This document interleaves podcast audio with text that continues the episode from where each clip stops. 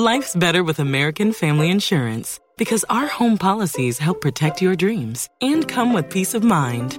Save up to 25% by bundling home, auto, and life. American Family Insurance. Get a quote, find an agent at amfam.com. Products not available in every state. Discounts may not apply to all coverages on an auto or home policy. Discounts do not apply to life insurance policies. Visit amfam.com to learn how discounts may apply to you. American Family Mutual Insurance Company SI and its operating companies American Family Life Insurance Company 6000 American Parkway, Madison, Wisconsin. Nate in Wisconsin has a flooring question. How can we help you? Hi there. Um, I have a uh, hardwood floor throughout our bedrooms in our house uh, and have some squeaking issues, especially with uh, the floor in my infant son's room. It actually squeaks loud enough that it'll wake him up if we walk into the room when he's sleeping. Oh boy. I'm wondering what I can do to fix that. Mm-hmm. All right, so this is a finished hardwood floor. That's correct. Okay, so you have to identify where the loose floorboards are because that's what causes the squeak. And there's two ways that you can fix this. Um, you can you have to resecure those boards down. You can do that with finish nails, or you can do it with a screw, but you have to pre-drill the area and create a, a, a for a wood plug.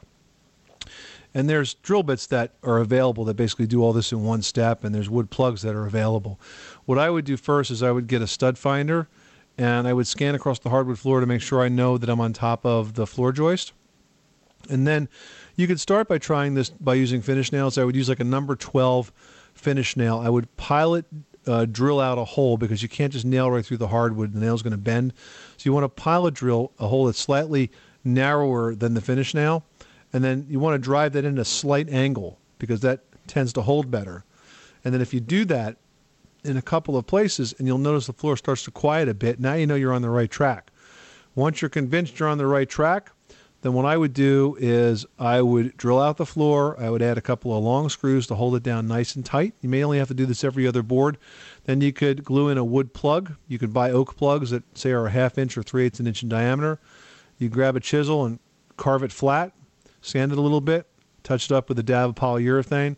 It'll look somewhat obvious when you first do it, but give it a few months, the color will fade and it'll all blend in nicely together. Okay.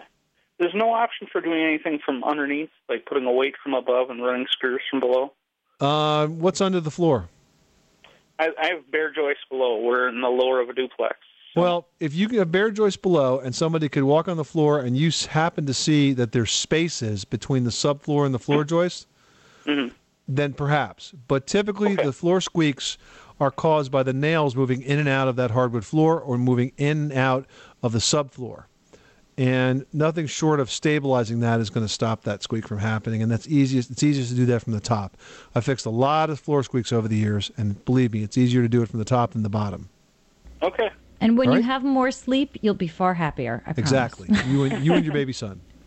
All right. Thank you. You're welcome, Nate. Thanks so much for calling us at one eight eight eight Money Pit. See, it's quieter in Wisconsin already.